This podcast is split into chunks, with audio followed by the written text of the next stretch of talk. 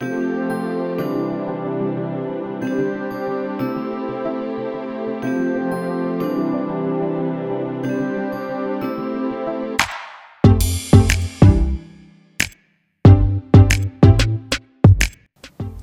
い皆さんこんにちはうたです。いかがお過ごしでしょうか？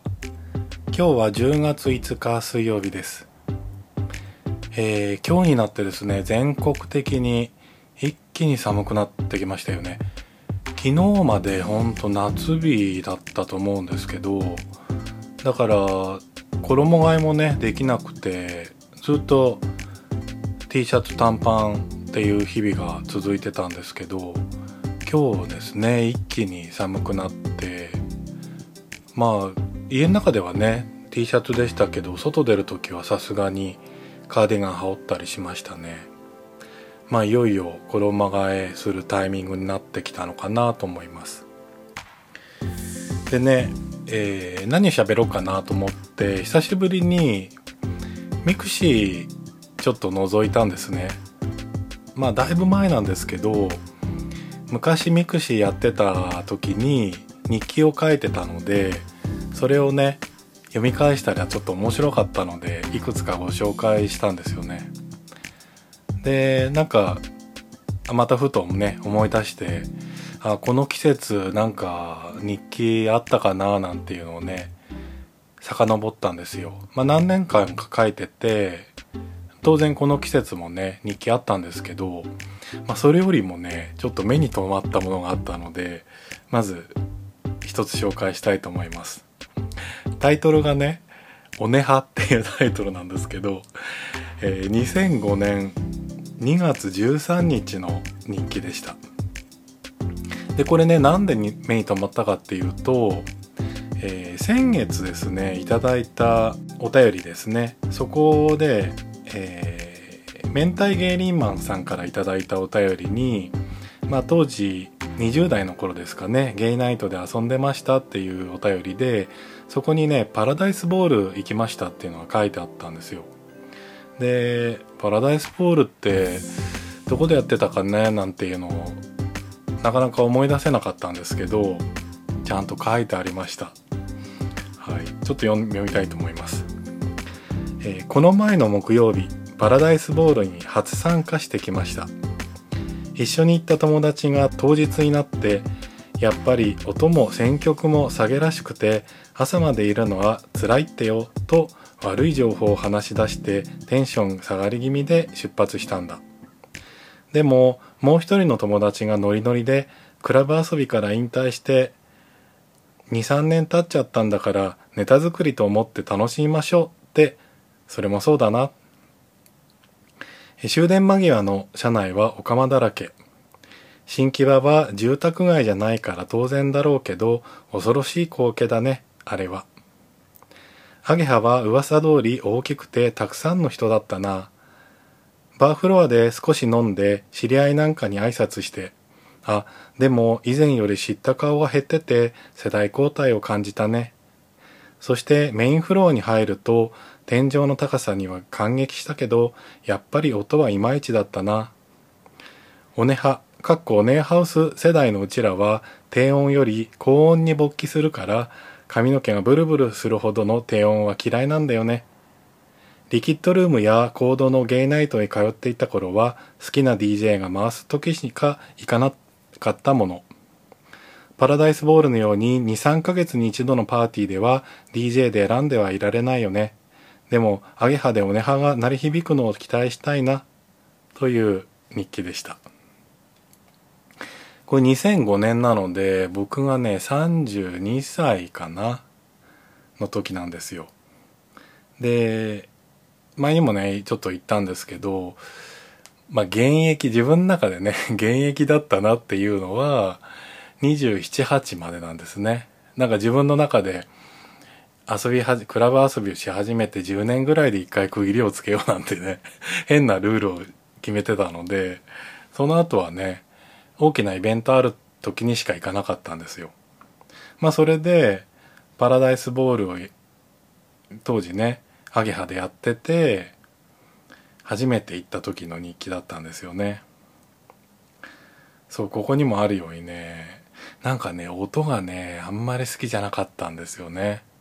新しい施設だったんだけども、何ですかね、すごいね、低音がね、響きすぎる感じだったんですよ。本当ブルブルしちゃう感じで、こう、なんていうんですかね、肌の表面が震えるっていうんですか。なんか、毛がこう、産毛がね、ブルブルするような感じ。わかんないかなそんな感じがね、気持ち悪くて、ああ、好きじゃないなと思ったんですよ。で、やっぱりどうしてもね、高音のシャカシャカした感じがね、好きだったりしたので、まああまり音としては楽しめなかったっていう話でしたね。そしてもう一つ目に留まったのがあったんですね。まあそれはね、2007年の4月の日記なんですけど、ちょうど、まあ今と同じようなタイミング、今10月入ったばっかりで、まあうちの会社上期と下期に分かれて、まあ下期が10月からスタートなんですね。で、当時4月っていうと上期がスタートしたタイミングで、まあ人事異動とかがあるんですよね。で、まあこの10月も人事異動があったので、まあその時の日記っていうのでちょっと目に留まったんですよ。ちょっと読みますね。まあ、タイトルが、新リーダーが可愛いのっていうタイトルです。えー、2007年4月3日の日記です。桜が満開だってのに雨だなんて下げ。毎年降ってるけど。もう一つ下げなのは、今週末、会社が引っ越しした翌週、おいらは隣の部署に移動なの。裏情報で以前からもしかしたらって聞いてはいたけど、引っ越し直後とはびっくり。4月の人事異動では発表しなかったんだから、もっと先にしてよって感じ。まあ4月のうちに移動した方がいいだろうけど、バタバタしすぎ。でもね、一つ嬉しいことが。その部署のリーダーが超可愛いの。ちっちゃくて、少しぽっちゃりしてて、可愛い顔してんの。去年も一昨年も合同で慰安旅行行ったんだけど、あ、同じ部屋で一緒にお風呂も入った。理性を保つのに必死よ。これから大変そうだけど、なんとかなりそうっていう日記でした。でね、この時、そう、部署変わったんで、移動があったんですね。で、移動先が、この、もともと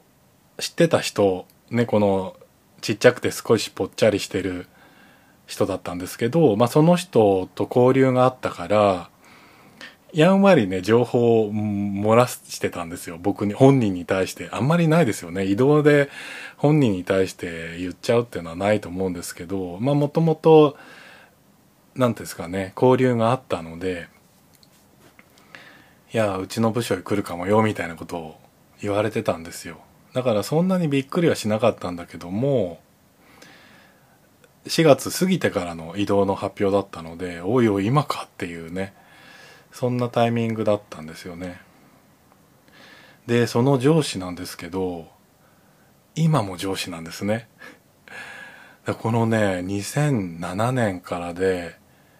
今もう15年ですよねいや15年この上司と一緒にいるんだと思ってすごいびっくりしましたね。まあ、うすうす分かってはいましたけど、あ、15年かって改めて思ったんですよ。やでね、僕今の部署、同じ形でその上司と15年間一緒に過ごしたというよりは、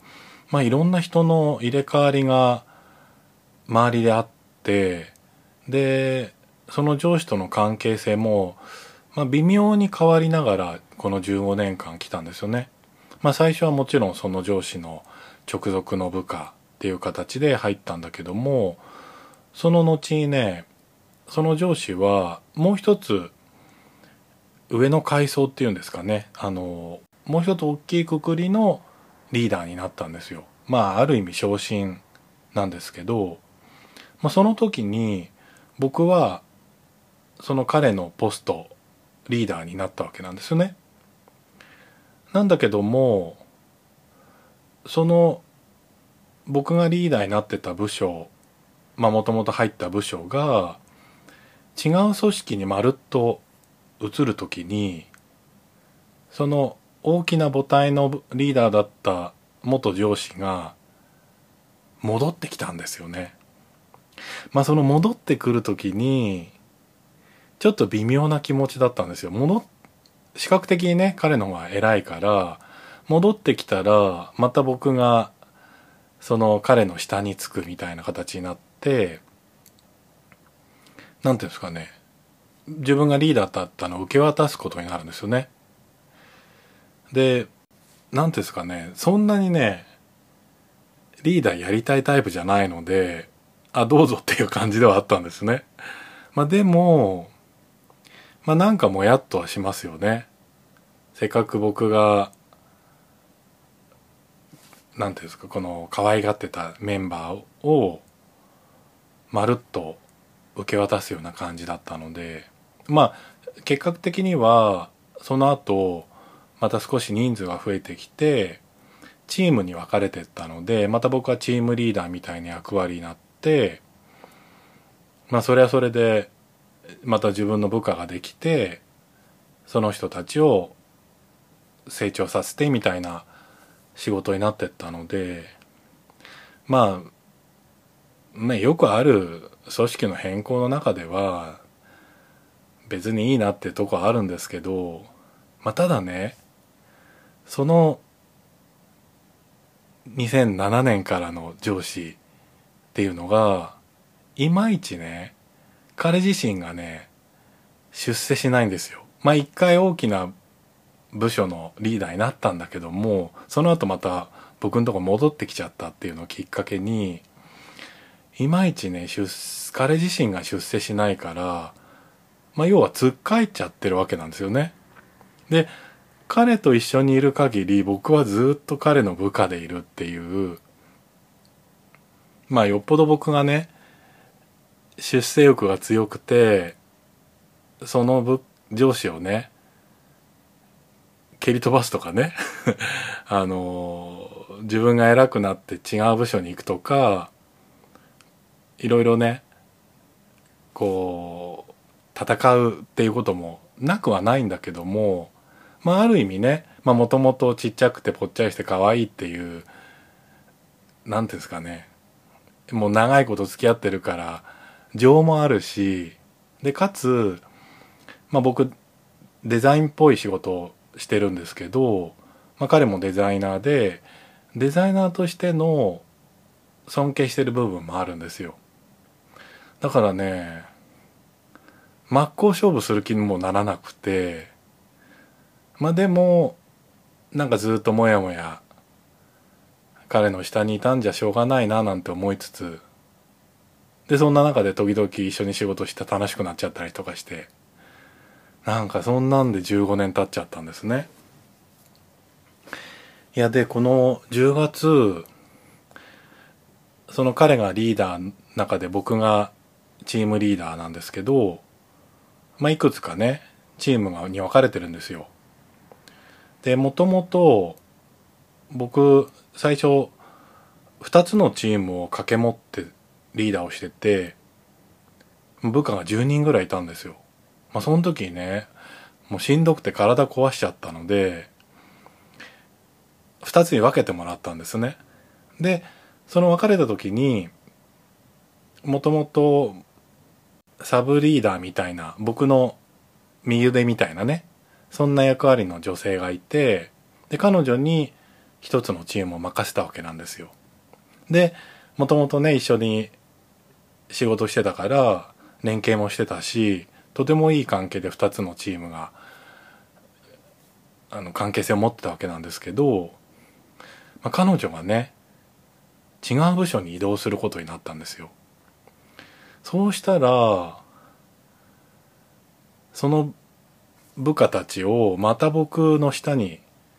してくれって言われたんですよ。なんか人数が多いのもねなんか部下を見れる人数ってなんか4、5人って言われてるじゃないですか。なんかその倍のね、10人とか、まあ今回ね、産休とか入ったりするメンバーもいるので、まあ8人ぐらいなんですけど、まあね、8人もやっぱりね、きついですよ。で、じゃあ他にリーダーできる人いないのって、今ね、4つチームがあるんですよ。で、そのうちの2つを僕が見るっていうんで、他にリーダーになる人いないのって思うんですよね。いや、そういうリーダーを育てるのあなたの仕事でしょって思うんだけど、それがやっぱり突然そういうことはでき、誰かをね、リーダーにさせるってことはできないから、一旦僕に見てほしいって言われるんですよ。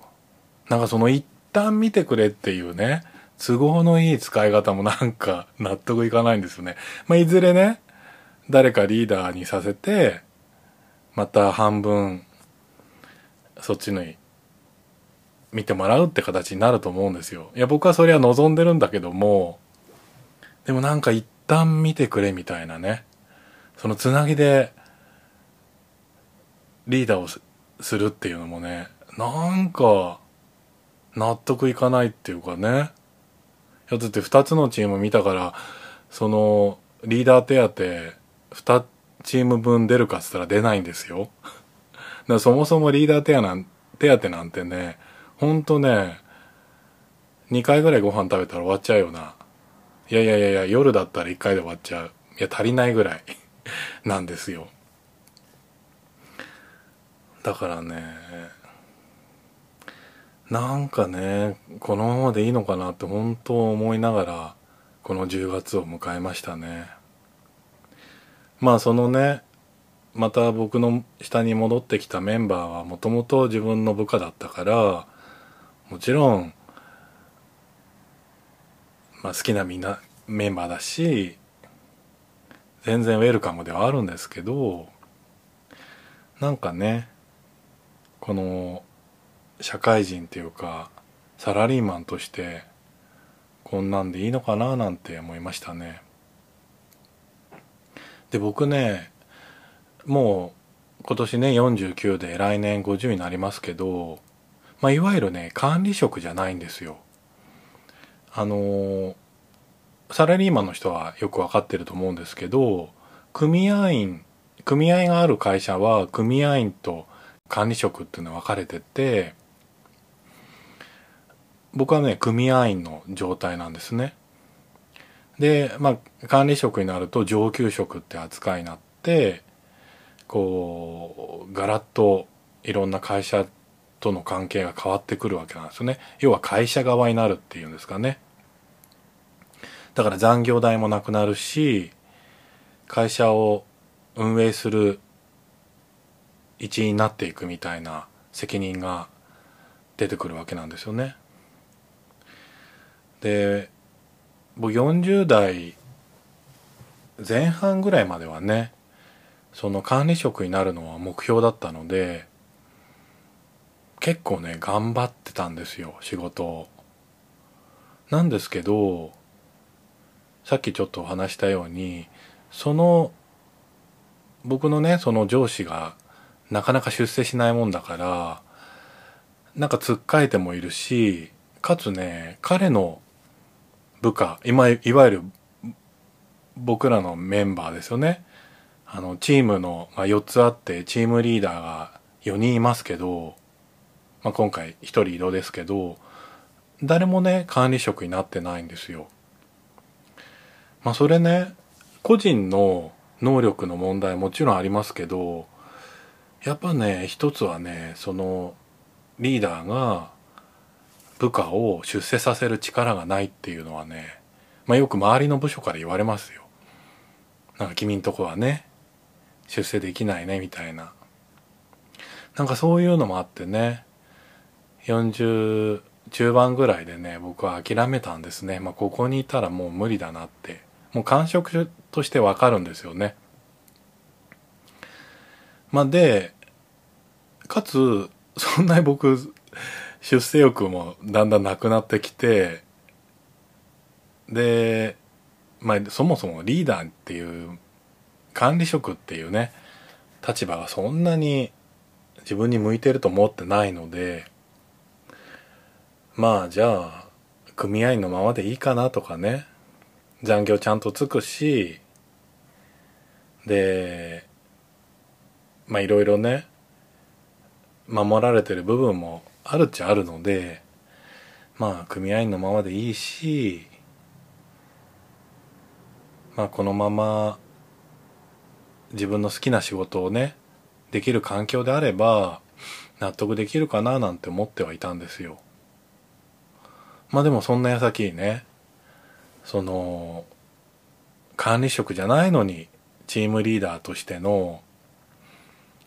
都合のいい使われ方にもやっとして10月を迎えました。なんかこの年代皆さんどうしてるんだろうな。なんか管理職と組合員の違いについてすごい意識する人としない人いるんじゃないかなと思うんですね。まあ、例えばベンチャー企業とかあの中規模の会社ぐらいだったりすると割と早い段階に管理職になっていったりすると思うんですね。で僕、まあ、かなり大きな会社なんですよ。ですごい人数がいるから、まあ、当然競争も激しいしそんなにね管理職をどんどん増やすような感じはないんですね。まあ、むしろね管理職を減らしたいっていうのは会社のなんか雰囲気としてはあるんですよ。まあだからね無理してねその立場になるっていうことを目指さなくてもいいんじゃないかなっていうのをここ23年で腹をくくってきてはいたのでじゃあこの先どうやっていくかっていうところですよね。この立場であと10年もしくはね15年会社で仕事を続けられるのかっていうね不安はちょっとありますよね。まあ、で自分の周りを見ると例えば僕のチームのメンバーの一人で去年かな？去年60歳を迎えてで一応60は定年って扱いになるんですけどその後延長してるわけなんですよね。あの毎年1年契約っていう形になるんですけどシニア社員っていう立場になってで、まあ、ただね年俸にしてもう半分近くに減っちゃうらしいんですよね。だからそこでちょっとモチベーション下がるとは言われてはいるんですけどただ彼はやや専門的な仕事をやっているのでそれを彼に任せ続けられる環境があってでかつ彼自身がその仕事がすごい好きなので続けていけるわけなんですよね。本人のモチベーションとしてもなんとかギリギリ給料はだいぶ下がっちゃうんだけどもこの仕事を立ったらやっていけるっていう思いで頑張ってくれてるんですよ。でかつね周りの信頼もあったりもしてその立場が守られるような環境が整ってるわけなんですよね。そういう状態にしていくっていうのは一つね、まあ、ロールモデルがあるのであこんな感じで自分の居場所を作っていくっていうのはあるなって思うんですね。まあ、サラリーマンなんて本当は総合職として何でもやらなきゃいけないっていうのはあると思うんですけど、まあ、僕のもともと部署自体がちょっとこう特殊な仕事をしてるので、まあ、割と専門職みたいな見られ方してるんですよね。まあだから15年も上司と部下がずっと同じ環境にいるっていうのもあると思うんですけどただその中でどういうふうにね自分が残っていくかっていうねいや果たして残っていきたいのかっていうのもね今モヤモヤしてるとこなんですよ。この今やってる仕事はこの部署じゃなきゃ本当にできないのかって言ったらそんなこともないんですね。なぜならばさっき言ったチームリーダーの一人女性がね違う部署に移動するんですけどその移動先っていうのは僕も仕事で関係してる部署でそこに行っても今の仕事をある程度はできる環境があるんですよね。まあ、むしろそこの部署に行って僕がやっている仕事を新しい形に構築していくっていうこともできそうな気がするんですよ。まあおそらく彼女はねそういうミッションで行くんですけどなんかそういうのを思うとねこの残っ残った時間まあ10年まあ10年までいかなくてもあと5年ぐらいの間でそういう新しい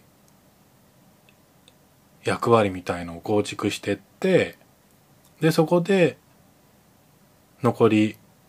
5年10年ぐらいをこう自分の居場所として作っていくっていうのもあるのかななんて思うんですよね。そう思うとね、まあ、今回のその彼女の移動はねすごい僕に刺激になったんですね。なので、まあ、彼女を追っかけてね、その部署に行くっていうのも一つ方法としてはあるんですけど、なんか本気でね、自分を違うところに動かせたいななんて思ってきたんですよね。まあね、そこがね、もやもやしつつ、なんかちょうどいいタイミングかなって49歳で次50歳なのでいろいろ考えていくいいタイミングかななんて思いました。ま、でね残しされたメンバーのことをちょっと考えてみてね不安になったりはするんですよ。僕がいなくなって大丈夫かなとかね。で彼女もね私がいなくなってこの子たち大丈夫かなみたいなことをね言ったりするんですけどいやいやいや大丈夫よなんとかなるよっていうねまあ大体なんとかなるんですよ会社なんていろんな人がいるのでだからねちょっと挑戦しなきゃいけないんじゃないかなって思いましたね。いやこの上司とのねまあ腐れみたいなね関係でもう彼としてもね僕に対して飽きてはいますよね。やっぱり新しいメンバーに対してのフォローがすごい強まってきててそれは当然だと思うんですよね。でその新しいメンバーの力を生かして彼は社内にアピールしていくんですけど、まあ、その辺はすごいうまいなと思うんですよ。だから僕がいつまでもねその今の部署でね同じことやってたんじゃ何にも変わんないしまあ世代交代もしていかなきゃいけないしとなると僕は出た方がいいのかななんて思いましたね。なんかね同世代の方聞いてくださってる方多いと思うんですけど皆さんどうしてんですかね。あまりこう流れに身を任してる人が多いのかな。まあ僕ずっと流れにね身を任せ任せてきてで、まあ、どっちかというと周りの人がね僕を上手に使ってくれて刺激されて楽しかったしその活躍してる実感があったんですよ。まあでもいつまでもね周りが僕のことをこう活用するわけじゃなくてやっぱり僕自身が変わっていかないとみんな飽きてきちゃいますからね。っていうのを考えましたね。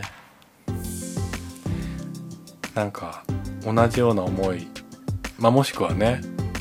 こんな風に会社人生ステップアップしてってるよみたいな話があったら是非聞かせてほしいなと思いました。はい。では今日はこの辺で終わりたいと思います。また次回お会いしましょう。さようなら。